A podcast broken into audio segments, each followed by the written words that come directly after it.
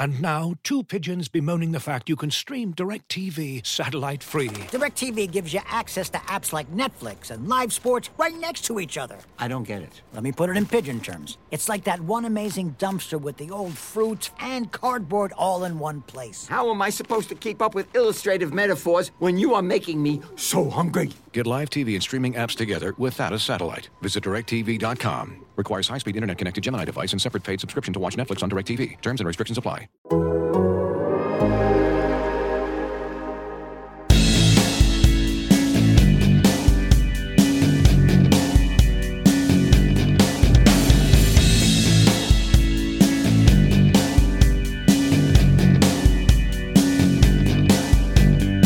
Welcome to this week's episode of Why Always Us, a Manchester City podcast brought to you by The Athletic.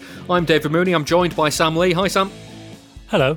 And uh, Sam, we said on last week's show that the Manchester Derby would be a bellwether for where City are. Thanks for teaching me that word, by the way. Um, we're going to discuss all of the talking points from that game on Saturday. Um, and that probably brings to an end this week's show because like, absolutely nothing happened, did it? So, uh, Yeah. no, only joking. It, but it was un- uneventful, wasn't it? Well, yeah, I mean, Saturday night, I'm now addressing the listeners directly rather than you. But me and me and me and David were talking about the podcast on Saturday night, and we just said we'll do it Monday after the Champions League draw, and just forget about the game. But then, the because it Champions League draw will be interesting. yeah, and obviously the Champions League draws crap. Um, but um, but no, by Sunday we were like, actually, I was kind of building, not building it up, but I was saying, you know, it will be an important game to find out where City are at, and just because it was a bad game doesn't mean that it doesn't tell us where City are at. And I think there's a lot of things we can take from it. So yeah, I mean, although there was, in many ways, nothing to talk about, there was there is actually quite a lot to talk about. Yeah, um, you've also been writing this week uh, about Guardiola's use of substitutes. I saw, uh, and that's I, that's something that we are going to get into shortly. Um, if you want to have a read of that, there's a buy one get one free offer on the Athletic for subscriptions right now. If you sign up, you can give another subscription as a gift to someone else for absolutely nothing. It's the perfect present for any football fan this Christmas. Enjoy great analysis and in-depth features from the very best football writers around, as well as ad-free versions of all the podcasts. Wave goodbye to 2020 and say hello to 2021 by sharing the gift of the Athletics' unrivaled football coverage for the whole year. It's the perfect present for yourself and for someone else. Just go to theathletic.com forward slash Man City Pod. That's theathletic.com forward slash Man City Pod to sign up. Sam, apart from the subs, uh, what else is on the agenda for you right now? Uh, quite a bit getting ready for Christmas. So I've on Monday I put a tweet out asking who people would want to sign as a left back. So like, there's a whole series about sensible transfers um, on the Athletic. I did one in the summer, and I can't say it was wildly popular. But at the same time, I didn't have. It was that was the day the way the day I was doing that. So I did like a kind of what kind of striker could they get? And that was the day I'd had loads of other stuff on. I I'd got home. I turned my phone on do not disturb. Got like just got that out of the way, and then looked at my phone, and it was the day that um, I was told that City was had agreed a deal for Ferran Torres, and because my phone was on do not disturb, I didn't get it. And then um, yeah, so that was very annoying. It was just a very mad, busy time. I can't remember exactly what time of year it was, but there was definitely something going on. Um, and yeah, but now I'm kind of focusing on left backs and trying to use a tool. Kind of used it before, and people who read other stuff on the Athletic might have seen it called Smarter Scout. Um, it's it's not exactly like this, but it's a bit like Football Manager in the sense that it gives real life players like a rating out of 99 based on how they actually perform. And if you set your league as the Premier League, it will say how they're how they're doing relative to the Premier League. So they might Oh, I say, see. yeah, so I mean, it, it can be quite handy. I mean, I don't, I'm not putting all my stock into it. I'm not thinking it's the best tool, but it's quite an interesting one. So basically, what I'm doing is putting in Tagliafico, who City wanted in the summer or looked at closely in the summer, as kind of the a starting point, finding similar players to him. And then similar players to Cancelo and seeing who comes up. And I put out a tweet on Monday saying, look, City fans out there in the world, who would you like as a left back? Because we've got there's a few names that have come up, but not an awful lot, and it's not like the main ones. Everyone's saying Theo Hernandez, David Alaba, obviously. Um, they've not they've not come up, so I'm I'm going to just get a list of kind of ones that the fans want and say this is the rating here, and then kind of kind just leave kind of work through them that way. Yeah. yeah to to make their mind up from. So that'll be out at some point, maybe next week because I'm off next week. Um, what else am I doing? Probably something on John Stones for the West Brom game. I wouldn't be surprised if he was rested, maybe, because I think he might be needed against Southampton, play through the press and all that. Good, you know, because he's a very good progressive passer, certainly better than Dias at the moment. So I'm wondering if he might be rested until the weekend. But there's should be something on Stones coming up soon, unless City have disastrous results in their next two games.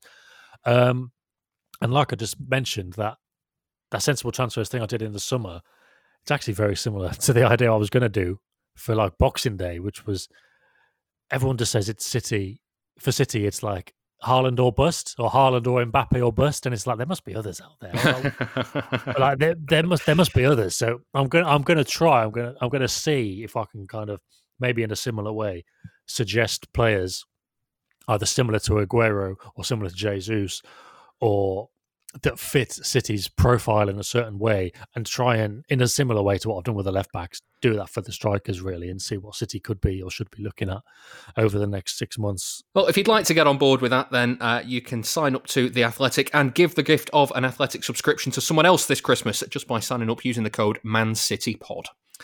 Now, Sam, um, we we said the derby was a bellwether at the uh, the start of the show. Um, we said it last week as well. It was absolutely dull as dishwater. Um, but it, like in the grand scheme of things, they haven't lost any ground on Liverpool, Spurs, and Chelsea. I mean, how can how can that happen this weekend? Yeah, it's a bit like you know the one-all draw with Leeds when a lot of people, not everyone to be fair, but quite a lot of people were well, losing their shit, I suppose. And then by the end of the weekend, Liverpool had lost seven two, and United had lost six one, and it, it really like it really didn't matter as much. And it, it feels it feels like the same thing happened again. Obviously, Liverpool dropped points again, Spurs dropped points again, Chelsea lost, um, and then it, and Arsenal lost again, for, even though it's not you know it's not in the race for the title, but it's in a things could be much worse kind of thing.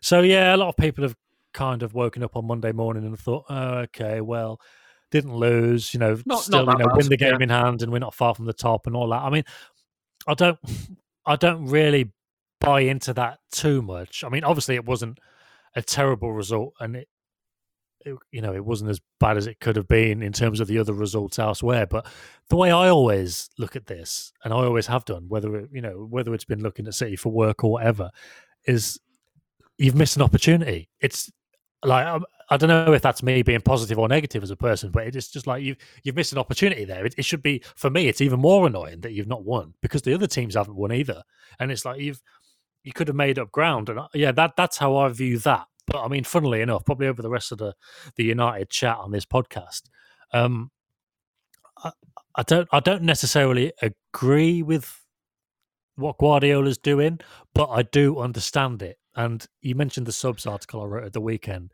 There's it's quite a bit of devil's advocate going on there, but I do think, you know, rather than having me talk about how shit the performance was for half an hour, it's probably more worthwhile me trying to get into Guardiola's head and say, well, look, I might have thought it was shit, or I might have thought it was a bit negative, certainly, but um, maybe this is what he's trying to do, and that might be a bit more uh, useful going forward, a bit more constructive, maybe. I was going to say certainly more interesting. approach- Yeah. Well, yeah, and I mean, look, uh, if it's it's a lot of games away. It's probably like five or six games away, but it's like two weeks, less than three weeks, I think, before City play Chelsea away. So it's going to happen again. You know, this might well happen again. This kind of performance, um, and that whole talk of it being a bellwether, that word is just going to be used all season. um, I, I think it really was because it did show us. It wasn't. I don't think that was just City, so just on and off day, or you know Neville, Gary Neville on commentary going on about using the ball slowly and that. I, just think of it is it's happened a lot, and part of it is I think this is this actually was Guardiola's way of addressing some of the the problems that City have had, and in fairness, some of the problems that we've talked about and fans have talked about and said this needs to be fixed. I think Yeah. that's his way of fixing it. Well, we've. I mean, you mentioned before that we were texting about the podcast after the game. Um, uh, like we were both theorising about what what his approach was and, and how he was kind of thinking through things, and specifically why he didn't kind of go for it near the end. United were definitely flagging in the in the second half, and City had attacking options on the bench. You know, Bernardo Silva was there, uh, Phil Foden was there. Um, it, it kind of all comes down to this risk reward balance, doesn't it? In that, like, I guess at the moment he doesn't see the rewards of going for that game outweighing the risks of uh, of opening it up and, and potentially being done on the counter attack. Does he? Yeah, exactly. So I mean, this is this is the area where I mean, and this is it. Like it, it, it makes no difference. I think what I think about this, about what he should have done in the last twenty minutes. Like I don't know as much about the team uh, or about football as he does, but for me, the last twenty minutes, you know, United didn't have anything, and even if you're going to go like for like, so you bring off Sterling, who wasn't really doing it, and you bring on Foden, there's you've got somebody who's a bit of a spark there. Uh, and it's just like it's, it's, worth trying. It was worth trying something different. Um, I know Foden. Like, again, you get into the fact that why Guardiola wouldn't have done that or didn't do that, and I think it was because Foden gave the ball away quite sloppily against Marseille last week, like he did against Olympiacos at home before the Liverpool game, which meant he didn't against Liverpool either. Because I think Pep still sees him as too sloppy and too forward thinking. Actually, takes too many risks, which isn't a criticism when I'm saying it, but I think from Guardiola's point of view, when he wants to keep things tight in these games, it is a criticism. It is a kind of, it's a, it's something to count against him when he thinks, who should I bring on here? But I mean, even so, like Bernardo Silva's not obviously, obviously he's not been playing particularly well for a while, but um, he did he did well in the the one derby the City won last year, obviously with that great goal. Um, and he's, he's certainly a he's a safer player than than Foden in terms of his use of the ball. I mean, I, I should I mean I should have asked. I know Gundogan's people. I should I should have asked by now if he if he was fit enough to come on, but I presume he's he wasn't because it was like when David Silva was on the bench at Anfield last year.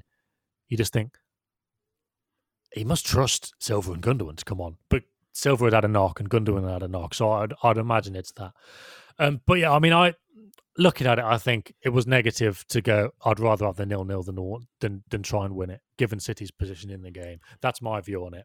Um, but I think the devil's advocate part of it, and like Guardiola's press conference was quite revealing, actually, in terms of his different answers. There was always interesting things dotted around the different answers, and it kind of gave the clue to to what he was thinking. And you're right. Um, it was risk and reward, and he would have rather got the nil nil than risked going for the to well, risk trying to win 1 0 um, and, and gambled with losing 1 0. Um, even though, and again, this is something he didn't address, obviously, but to us looking at it, United were dead and they're out of it, a bit like Liverpool were in the last 20 minutes at home um, a month ago. But I presume Guardiola would have been thinking if I take off Fernandinho, for argument's sake, and bring on Foden, then the game the, game won't be under control. You know, United or Liverpool will go the other way or have a counter attack, and maybe even you know just because he's being so safe at the moment, and I think he is being very safe, which we'll come on to, maybe for good reason, is even if it's not something as obvious as Fernandinho off and Foden on, even something as obvious as Sterling off and Foden on, I'm sure he was probably still thinking if he well, gives the ball away. Yeah, all it takes is, is, a, all it takes is one sloppy pass, and suddenly you could have Mashford, uh, Rashford and Martial running in at, at Dias and Stones, couldn't yeah, you? Yeah, although although again, this is where I personally disagree. For all it's worth, if Foden gives the ball away on the left wing, on the or even on the edge of the box, which you know City have conceded from last season, it's like with Fernandinho and Rodri there. Like the fullbacks weren't especially adventurous either. It's just like surely there would be enough there's some protection there, isn't there? Yeah. There's a lot of protection. It it was ultra safe from Guardiola. And I, I, I, do think it was too safe. But in terms of understanding his decision and being able to explain it, I, I think I do understand it. And I think it's worth explaining. So. But here's, I mean, here's another angle to the, the devil's advocate side of things. Is like, like United were flagging, they were they were stro- they were they were staying in the game at that stage. City were effectively doing the same, but in United's half. They were the. I always felt like of the two teams, City were the more likely to to have scored, even if it was you know marginal by that stage. Um, there was that there was that moment in the second half where I think Jesus was offside in the end, um, but he gets through one on one with De Gea and okay. I, I just doesn't doesn't take the shot on at any point at all. And at, like, at, at, that point, if City put the ball in the net, then the VAR has to at least check whether he was offside or not. Um, and I, am just thinking, like, without that change, even though it's you know kind of tumbling towards a nil-nil, and you know it, uh, both sides were kind of going through the motions, it was still City that that that were that were closest to creating that chance.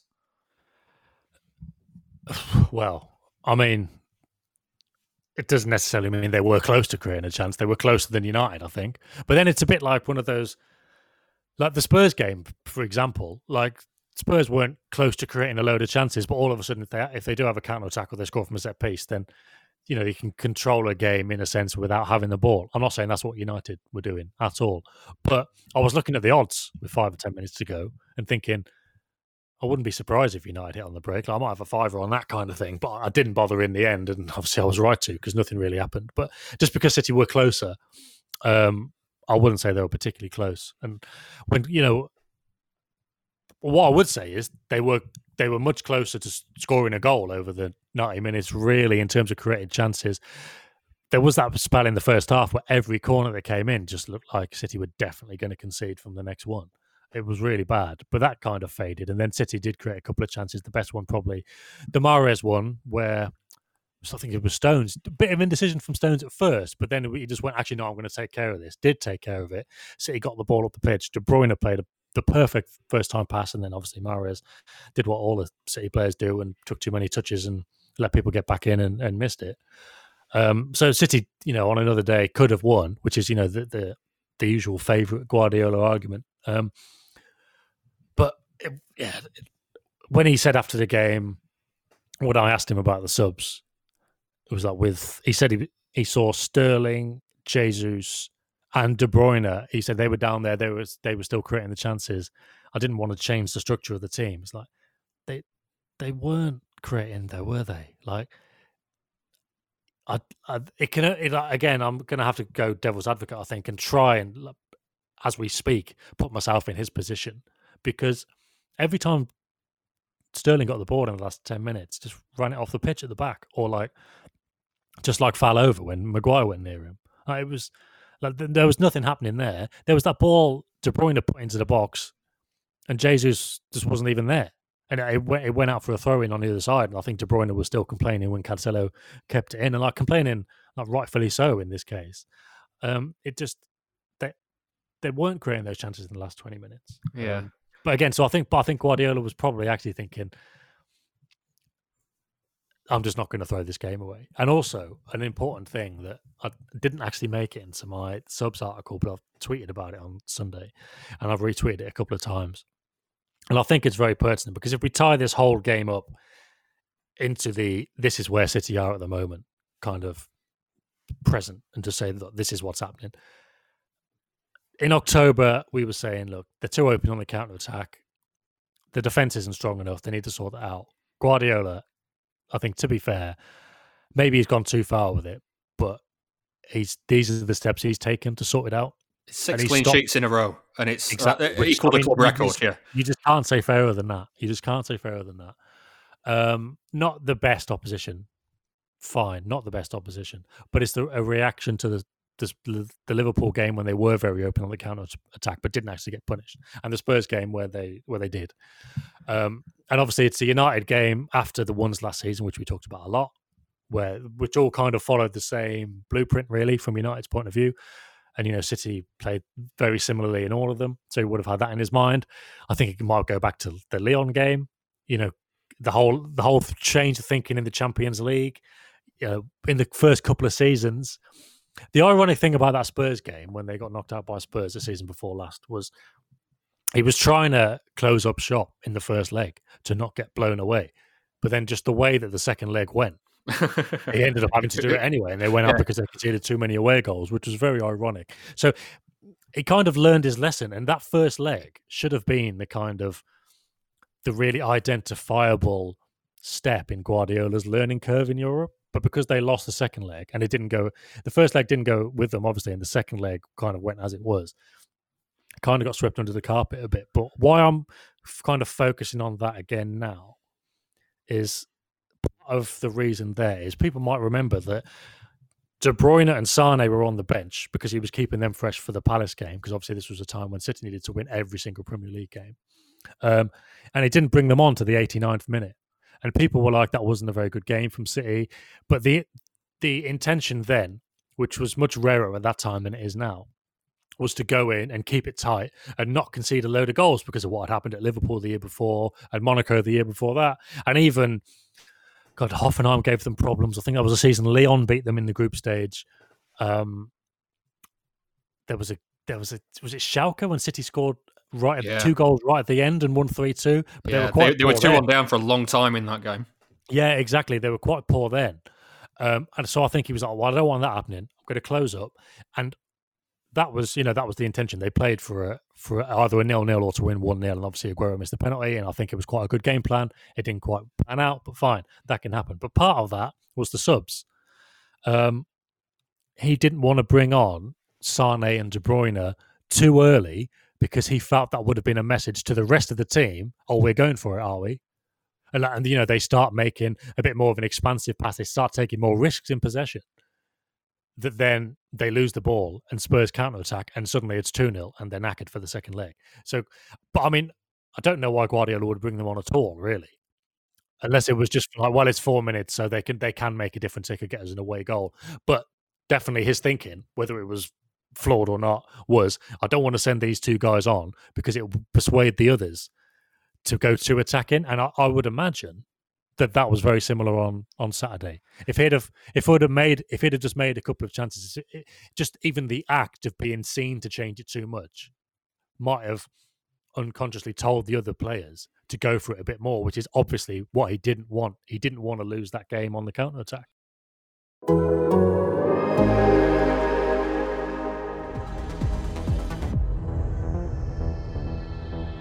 He just looked stressed all the time. En esta sala, él es el puto jefe, el puto amo. It got really to the point where they were completely untouchable in the league. Ich bin ein Münchener, mir mir.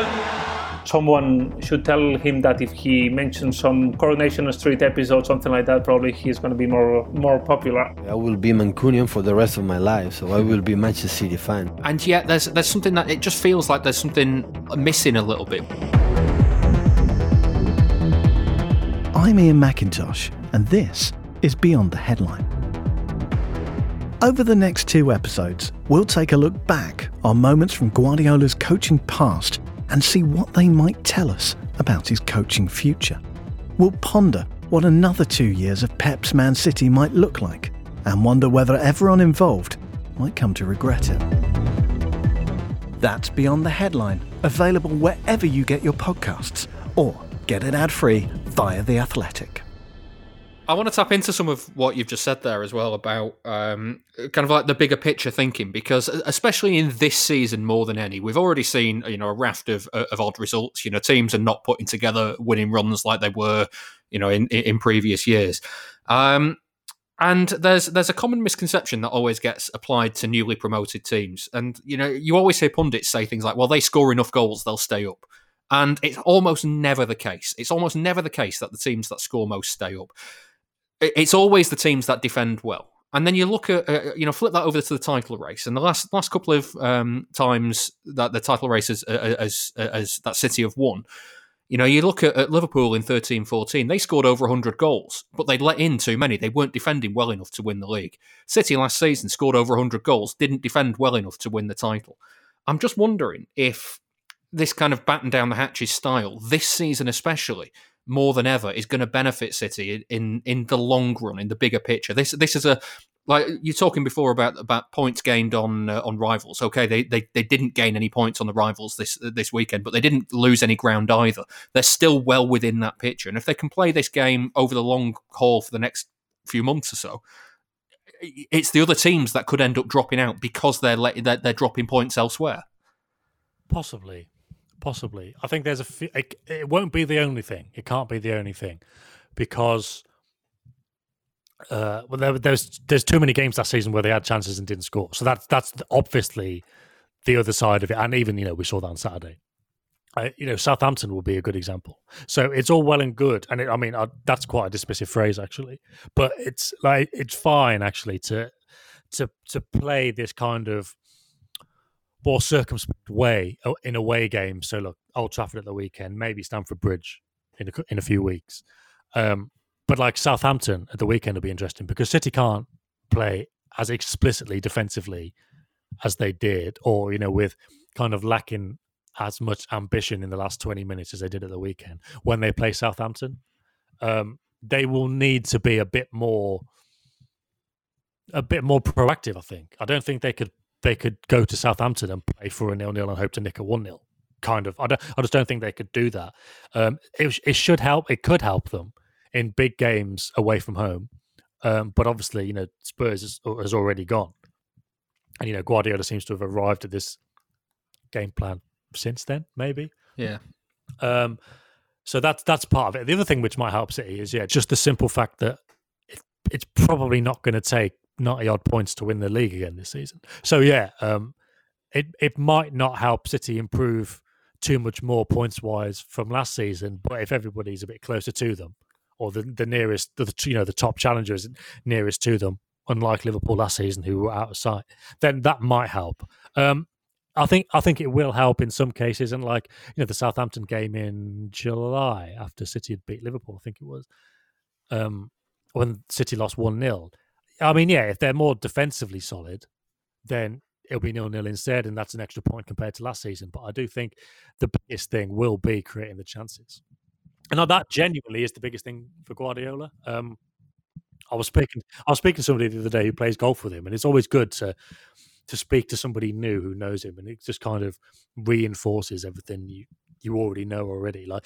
whenever whenever they talk, it's always you know it, it's not it's genuinely not about the defense for him. You know when he always says in press conferences, "Oh well, if we scored that, we wouldn't be talking about the defense." He's not even trying to take the heat off them or or play mind games with the forwards or whatever. That's genuinely what he's like, and that's what you know. That's what will decide it. So and and the thing is, if Guardiola has found it like a structure and and again, this is kind of why it's like to be fair to him. How many times have I said on this podcast he should find solutions with his within his own team rather than rely on the transfer window? I mean, look, uh, it's not as it's not really what I had in mind, and I still think he could probably play. I still think he could play Bernardo and and De Bruyne as number eights, uh, and he could play Foden as a number eight. But I mean, he he won't obviously because how he sees how he sees the game. But I'm sure that would still work. But he has found solutions. But again, um, it, it all comes down to the balance of what's entertaining versus what's you know what's going to get us points. Yeah, but but yeah, and just for me as well, it's like it's easier. Is it easier? I think it might be easier to to to make that change. So he's obviously he's made that change now, and the team are a bit more solid in those games. Like I said, I don't I don't think they're going to approach every game like they did at United. So that's a one off. They like I say they will need to be different against Southampton. But what they do need to do, and what he can't change, I don't think he can improve because no coach can, is scoring the goals. Because we saw last season, they were creating more chances than everyone else. Loads more, just missing so many. And it was generally Sterling, it was generally Jesus who were missing them. And that's something that still needs to change. But obviously, the thing this season is they've they're not, they're not creating as many chances as they normally do.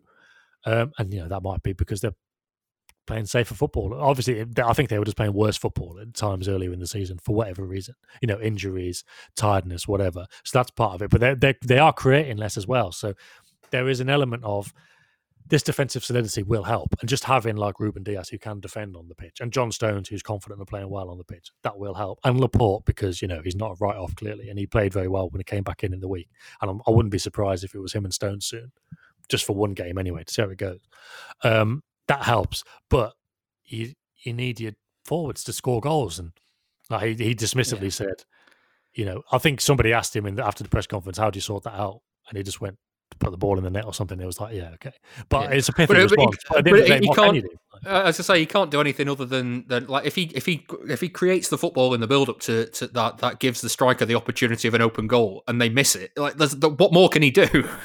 Yeah, exactly. Like the structures were in place last season. They were cre- they were creating a lot of chances, even though you know they, they they weren't as good last year. There were problems, but it was the weird thing with City was those problems were only evident well, once every three games. Whereas this season, they just seem a different team altogether. Like you could watch City in most games last season and just be like, "This is the same team as it ever was." Yeah, and then you could watch them in about a third of their games and be like, "Oh, they're not." Whereas this season, it's just like, not quite sure like what this City team is. You know, if you take the Burnley, the Burnley game out of it, it's just, it, it is it's it's a different look inside. Um, they, they is, don't, is this the best you can do with this group of players? Well, yeah. I mean, again, the whole devil's advocate thing is, I do think the way he looks at his team and the way he thinks I need to get results from this team, and I use, need to set up my team using these guys and not anybody else and his very specific way of looking at things and the way that the squad is made up. I think this might be his way of thinking this is the best I can get out of the team. Um, I don't think it's necessarily the best anybody could get out of the team, or maybe I, I don't know. I'm not saying another. I'm not actually saying another manager could do a better job, but like I said, there's surely scope for. I don't know. Like maybe Kyle Walker could get forward more often and create more width down that side. You know, may, you know. Surely it doesn't. All, I mean, maybe does it always have to be uh, like Gundogan sitting in there like if alongside Rodri or Fernandinho? Like could could it not be Bernardo who's allowed to get forward like De Bruyne does or Foden? I mean, I've I've talked about the whole Palzer element before, and that's what it is. But this is what I mean by the way Guardiola sees the squad and the way it's made up. Like it it does seem to be that this is this is almost kind of the best the best he can hope for, and also the way that you know the the high pressing has dropped off. So it dropped off a bit last season. It's dropped off even more this season for whatever reason. You know, it could just be fatigue, and you'd imagine it is because most teams have dropped off. But the fact is that it has dropped off, and if you can't control a game through the high pressing, then you do need to be a bit more solid in the middle, maybe. And if you can't control a game through David Silva's use of the ball or even Gundogan's use of the ball, then maybe you do just control. You have to be a bit, bit, bit more solid, yeah. Two two big fuckers in the midfield who don't know anyone past them. Uh, like maybe that is maybe that is the way. Like, and then, uh, like, yeah. So he's always going to play Gundogan and Rodri in midfield, or if Gundogan's injured, then it'll be Bernardo playing a much deeper role, or Fernandinho.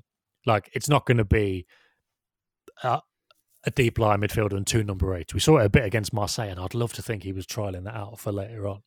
But um, it's it's very very rarely, if not never, going to be that. And then the way the squad's made up, the left back situation. Like they play the inverted wingers, but um, there's you know there's there's very rarely width on the left unless Mendy's playing, and obviously. I think Cancelo's done a better job defensively than Mendy, and I think both would have, on recent form, would have deserved to play in the derby. But um, I think overall Cancelo is better, but he's not. He's the safer option, isn't he? Fit. Yeah, he's a safer option, but I think he's he's he is more creative as well going forward in a certain way.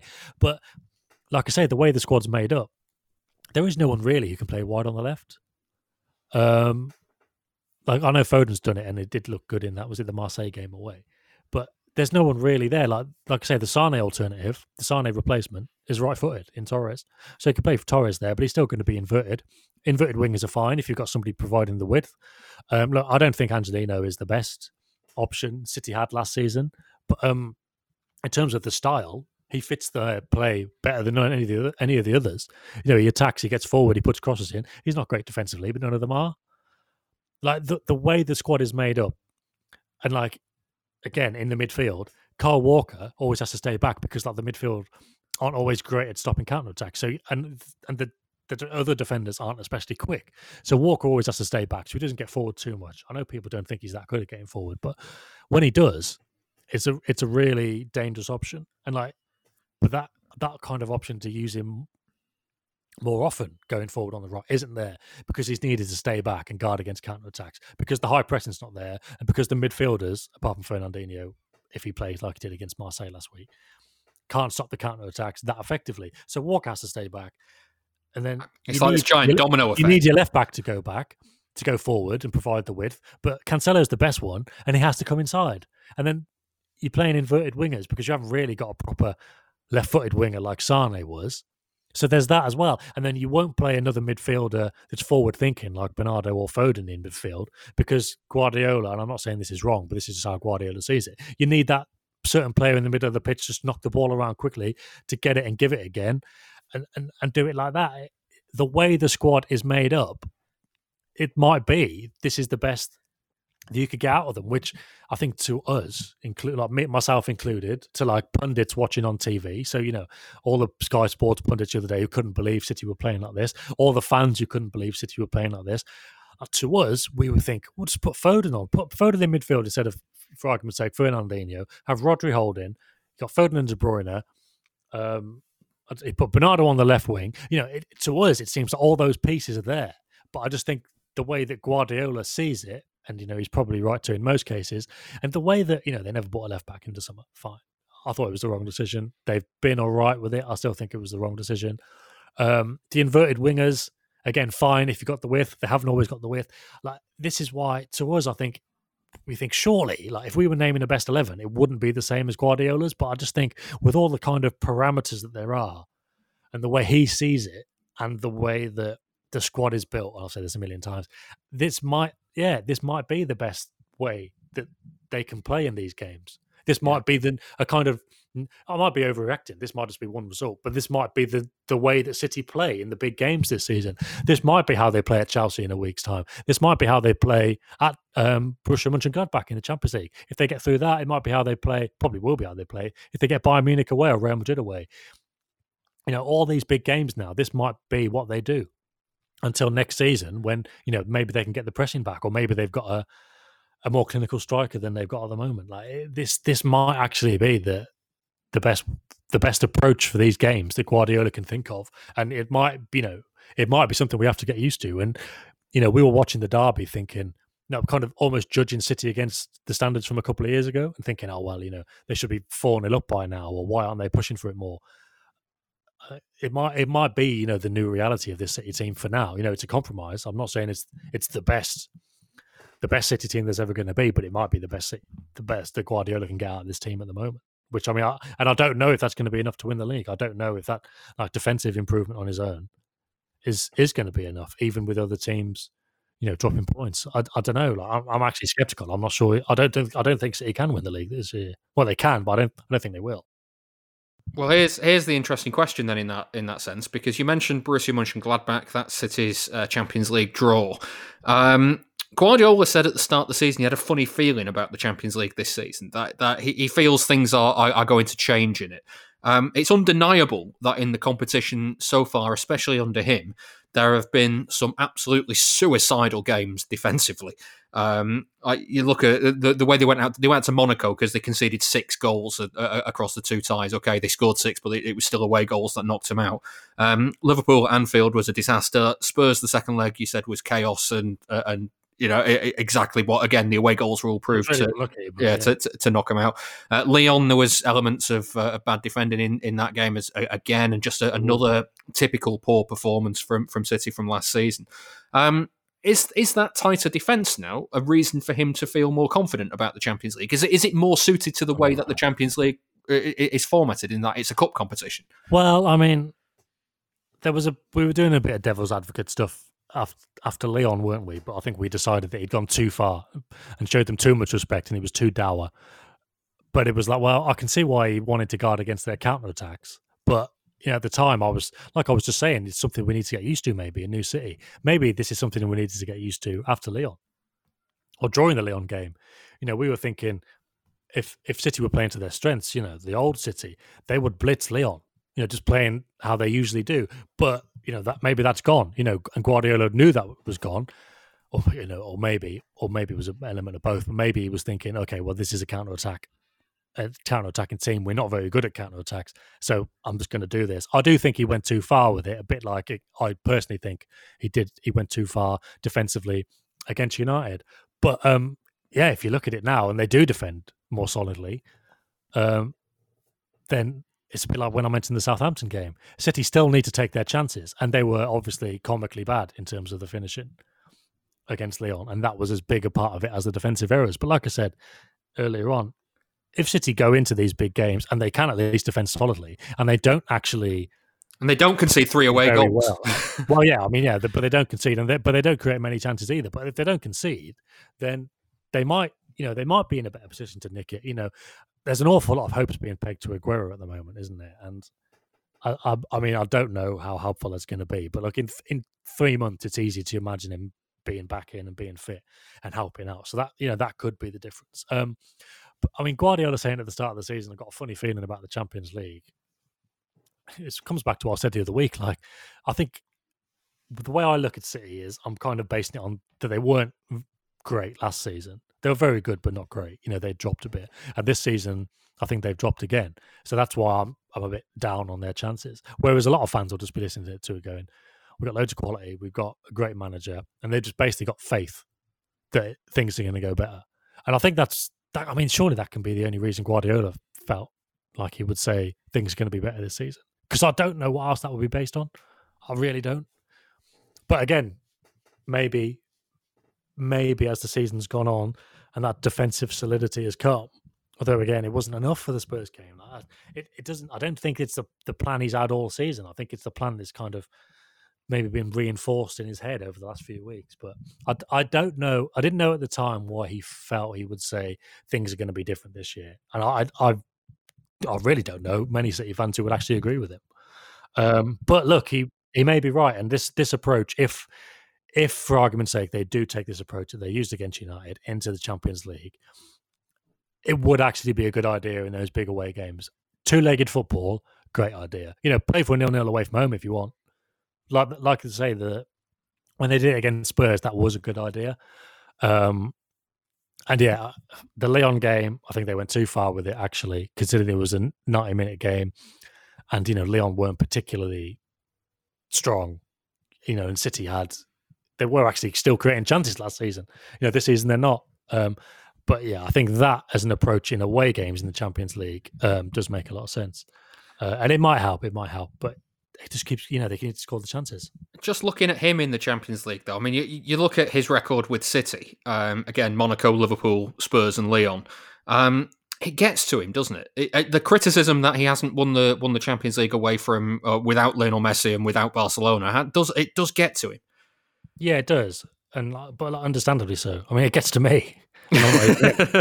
like, I, I, yeah, just I mean, I think everybody's had this conversation already. I think we must have talked about it at some point. But like the idea that his time at Bayern was a failure because he didn't win the Champions League is just not something I'm ever going to subscribe to. Really, um, maybe a bit of a disappointment, but you know, Bayern won the Champions League. You know, he didn't. He didn't. In terms of in terms of people saying he takes the easy option for a start, which is a bit of a tangent. You know, he signed that contract at Bayern when they were kind of hurting from the season before he, he didn't think these guys are going to win the treble and it's going to be easy. And obviously, they then they did win the treble. Did he live up to the standard in the Champions League? No. But when was the last time Bayern won the Champions League before that? It was like twenty years. It was like twenty years before, or like when? Oh no, hang on, no, it was twenty years ago from now. So it would have been about ten years earlier, and they'd won three in a row in the seventies. So it's not like they actually have this great pedigree recently of, of winning it. So like getting to the semi-finals is a good achievement. They didn't get that far again, you know, for years until until very recently. So I mean, that was fine. The Messi thing annoys me even more. Like if it was that easy to win the Champions League with Messi, then they'd have been winning it left, right, and centre since he left, and they've won it once. Yeah. And it's like so fine. They, you know, they they they can win it. You know, Messi can win it without Guardiola. That that has been proven. But to keep a team winning, you know, for three years at Bayern Munich, and then they lost a few semi-finals, and for people to say it was a failure at Bayern Munich because he didn't win some semi-finals but it kept them fucking winning everything else. Like, no wonder he's pissed off. And that's why, you know, he always, for the last couple of seasons, he would always sarcastically refer to himself as, oh, I know I'm a failure because I didn't win it with Bayern. Like, that's how we know it, it affects him and it gets to him. And why, why wouldn't it? He knows how difficult it is. We should know how difficult it is, but we don't. And that's like, that's the issue. Like when, when we hammer managers, whether it's Pep or even Solskjaer or whoever, you know, we just don't know how, how difficult it is. And yes, we can say like a club should be doing better than this, but like if we're going to hammer a manager who's done that much, like it's, and this isn't just me talking about Pep; it's about anyone really. But like, yeah, no wonder it annoys him because he's been there and he knows how difficult it is, and he knows, I guess, how hard he has to work. And yeah, like maybe he doesn't always make the right decisions, but this again, this is kind of the standards thing. Like, which other, which other managers ever won two Champions Leagues and been told that's not enough and they need to win more? Never. It just doesn't happen. It's not. It's, it's not going to be part of the reason or part of his of his thinking in a different approach to the Champions League this season. Given well, yeah. what, given what we've talked about with with the squad and, and maybe how he sees its limitations, given the fact that that it, it's again cut football, they keep going out of it in, in with with disastrous defending in, in, in very kind of specific times, and and given the criticism that he's faced. Yeah, well, it, it's interesting. Last season he didn't really talk about it so much, but like for like the two or three years when he was first at City, he would do that. Oh yeah, I know I'm a failure because I didn't win the Champions League, and he was very kind of bullish. You know, before the Tottenham game, after they lost in the first leg, because it, what was probably playing on his mind was the fact that he'd got a lot of criticism from fans and media for you know playing a poor game and losing one 0 But obviously, in his mind was like, well, I know why I played that game we would have won if it weren't for this penalty. They had one chance and they scored it from you know Delph switching off for like a second, and that was like the first time Delph had played in, in forever, which was quite odd to be fair. If you if we're gonna you know either give Guardiola credit when people don't give it him or you know maybe question his decisions, playing Delph in that game was a bit weird. Um, but before that Spurs game, he he he did say twice. He goes, "We will win." He was like, "We we will get through to the semi-finals." Because in front of our fans, we will beat Spurs and we'll get through, which wasn't actually picked up on too much in the media. But he was still very bullish and, oh, yeah, I know I'm a failure, blah, blah, blah. But after that Spurs game, he was very kind of down to earth. And he said, he goes, yeah, well, you know, whatever we've been doing in the Champions League over the last few years, you know, it hasn't really been working, and maybe we need to change the approach. And last season, I think he kind of, I don't think he wanted to talk about that quite so much, and it kind of just reverted to type, you know, the usual questions: Are you going to win the Champions League this year? Blah blah blah, that kind of stuff. And it wasn't talked about again. But yeah, I, well, again, we saw that against Lyon, and um, maybe I was too harsh at the time um, for criticizing him. But, uh, but, like even even so, I did try and understand why he did it. Um, and there was a change of approach against Madrid, wasn't there? There was a change of approach against Madrid. I mean, the second leg, not so much. You know, that was a very that was a very front foot approach. You know, they did have the high press in then. I mean, I don't know if it was easier to to wind them up for that game, especially like I don't know. I, I'm not sure why they would actually, because you know that was when he said the semi final against Arsenal in the FA Cup was a, like a dress rehearsal and like a, a test for a bellwether. Actually, I don't think he used the word um, for the Real Madrid game, and obviously they lost. So I mean, he, he could have gone more defensive against Madrid, but obviously he thought no, the best the best thing to do is high pressing, and for whatever reason, the players were able to do that for ninety minutes. You know, Gundogan was great, operating a bit further forward, but obviously dropping back as well. It, Rodri was very good.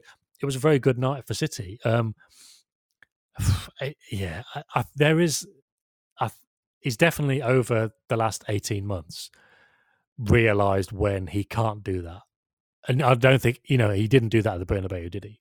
Like it was much more defensive, and you know Mendy was told to stay back and not attack so much and keep those spaces, stay tight together. I think that's what he's probably learned over the course of the Champions League game. Going, that's why I think the the Spurs game, the first leg, which often gets overlooked, is a really important step in his kind of Champions League evolution. And I think it was he got to that stage, maybe after Schalke away, and thought, we're just conceding too many goals here. We need to change it. But because those games happen, you know, once you know, they're, they're they're a year apart, aren't they? He did it against Spurs, and then the second leg was the second leg, and they were out. And then you forget for a year, and then he did it against Lyon, and then they lost for like ridiculous circumstances, and then you forget, and it's only now that he's doing it domestically against United that we start to think, oh yeah, maybe, you know maybe this is maybe this is the way it's going.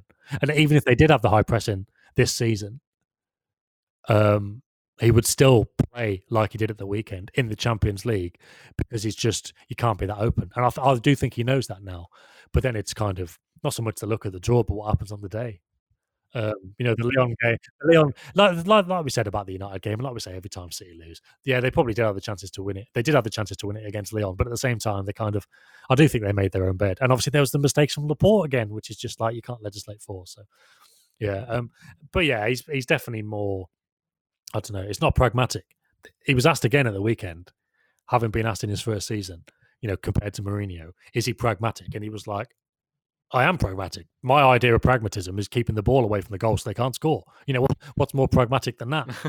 and making sure the opposition don't score and we score more than them. Just because I don't, I don't put 10 men behind the ball doesn't mean I'm not pragmatic. He was yeah. asked about it again at the weekend, saying, you know, you're a bit more pragmatic now. He was like, I've always been the most pragmatic coach in the world. And that's right. It's like, it's like the kind of neurosis, isn't it? That attention to detail. Just because he's not putting everyone back and playing on the counter attack, that's our English version of pragmatism. It's it's a very strange thing, but um, that's the thing. That's not the word. It's he's not being more pragmatic. He's but he is being more circumspect. He's maybe I don't know. Maybe just wising up to it a bit more. Maybe he's just realised that he, maybe other teams could. Maybe other teams could blitz everyone away from home.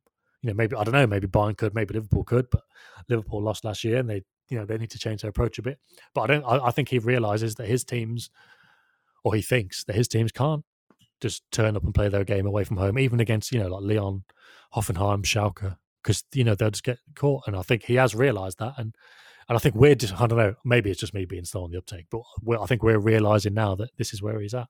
Yeah, they'll they'll go all out attack now against uh, Mönchengladbach and uh, Southampton at the weekend, and we'll sit here with egg on our face next week. No, no, no, no, Like I say, with Southampton, they can't they can't just sit back and do what they did against United against Southampton. I, I don't think I don't think anybody would would accept that, and I don't think I don't think I could make a cogent argument on Guardiola's behalf for doing that. You know, if he does that and draws nil nil, and the fans are going mad again, I don't think I'm going to say, oh well, you know, he was worried about that. Like, they're a good team, Southampton, but he can't do that. And and Gladbach, like I say, he didn't do it against Real Madrid um, in the home game. And there was something where he thought, yeah, maybe it's because it was at home, but there was something that thought, you know, high pressing is going to work, and maybe he will do it against Gladbach because maybe they leave too many spaces. I don't know, but um, I would imagine uh, because he just he pays so much respect to the opponents, doesn't he? Like especially now, that's the thing. Like people were saying, he paid too much respect to United, and yeah, I can see that, and I think I agree with that. Um, I, I I would imagine he would pay a huge amount of respect to to Gladbach and not attack too much away from home and try and shut up shop. I would imagine that now, but you know, we're talking about a game that's going to happen in three months. So. Yeah, everything can change by then, can't it? Yeah. Well, I mean, it often does, doesn't it? It often does. Yeah. Yeah. Well, that's it for this week's Wire Us. Uh, you've been listening to Sam Lee. Yeah, that was a lot of word salad, wasn't it? I hope you enjoyed it. uh, and to me, David Mooney, as well. Uh, don't forget, if you sign up to The Athletic right now, you'll get an extra free subscription. Just use the code ManCityPod.